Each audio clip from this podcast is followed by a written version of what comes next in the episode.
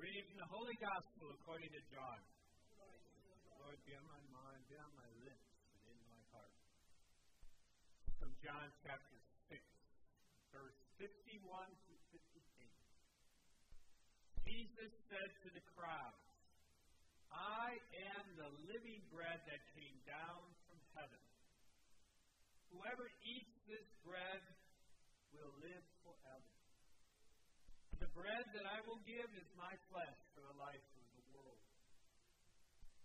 The Jews quarreled among themselves, saying, How can this man give us his flesh to eat? Jesus said to them, Amen, amen, I say to you, unless you eat the flesh of the Son of Man and drink his blood, you do not have life within you. Whoever eats my flesh and drinks my blood has eternal life, and I will raise them on the last day.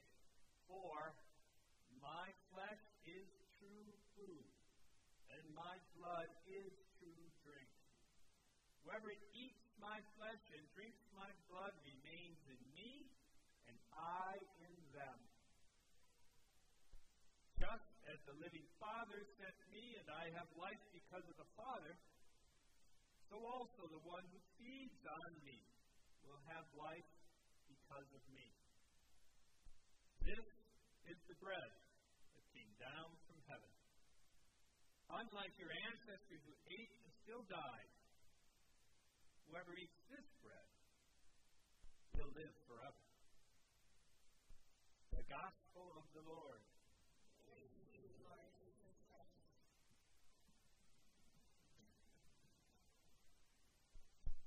Today we have church has set aside a day to ponder more deeply the mystery of the Eucharist. Today we are blessed to have a first Eucharist. Sophia and her family are here. I like to think of the Eucharist and talk about it as both a noun and a verb. The English majors out there. It is a noun and a verb.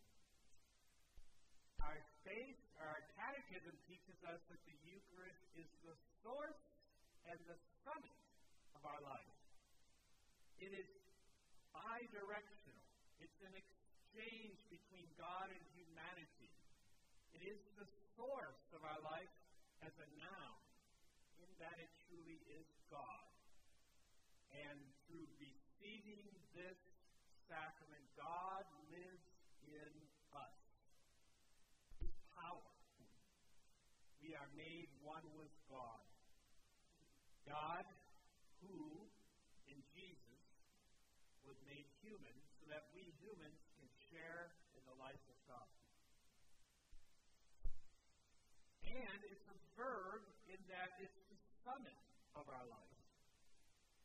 We believe that in this Eucharist, Jesus' life, death, and resurrection is truly present.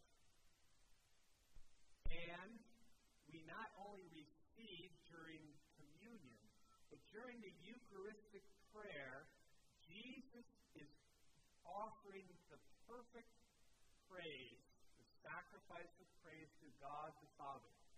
On the altar of the cross, he is the lamb and the priest, offering his life totally and completely in obedience to the Father and poured out in love for us. And as God gave God's self to us in this complete way, we are called in response to give our lives to God in that complete way. I don't know about you, I find it hard, too hard. I haven't done it yet to give myself totally and completely to the Lord in all things. And so I know that I am not able fully give myself. But joining ourselves to Christ's sacrifice on the altar of the cross, his perfect sacrifice, makes our imperfect sacrifice acceptable and pleasing to God. It perfects it. And so, during the Eucharistic prayer, we try to join ourselves to the sacrifice of Christ to give ourselves to God. and in the Eucharist we receive his presence to further us on the journey. It's the source and the summit, a noun and a verb. Now, I like to talk a little bit more about this. I like to say, and it sounds scandalous. I don't know if that's the right word, but it sounds crazy. That Jesus came, lived, and died give us the Eucharist. Certainly to non Catholic Christians, that sounds crazy. But what do I mean by that? You see, Jesus Christ saved us by his incarnation, life, death, resurrection, and sending of the Spirit. That event happened 2,000 years ago. Today we hear in John chapter 6, the beginning of Jesus' ministry, he's already talking about the Eucharist. And we know the other Gospels wait to the Last Supper to have the words of the institution, my body and my blood. But Jesus in John's Gospel is sharing at the beginning of his ministry. In other words, Jesus planned from the very beginning to institute this sacrament so that we, 2,000 years later and throughout all time in history, can still share in that saving event that God gave us in Jesus Christ. Our salvation is like God touching humanity. God physically touches us, joins our humanity so that we who were separated from God by our sinfulness are joined by God's mercy, by Him coming to us and reconciling us, making us one again with God if we acknowledge our sins and accept that reconciliation. And then, through His life, death, and resurrection and establishing the Eucharist, He lives in us and we become one with Him who is risen and receive that risen life through the sacraments and the ministry of the church, founded on Peter by Jesus, who is our Lord and Savior. This amazing, amazing idea, fully beyond our total understanding. And so it is healthy to wonder how this really happens. And the quick best answer is we don't know. But theologians over the years have tried really hard to explain it. For me, the best explanation that I can give. This is when God spoke in the beginning and created reality. Let there be light. The spiritual reality exists before the physical reality. And God exists outside of time. It's only the physical reality that exists inside of time. And so, by the authority of Christ founded his church, when we speak these words that Jesus spoke at the Last Supper, it is still Jesus speaking the words.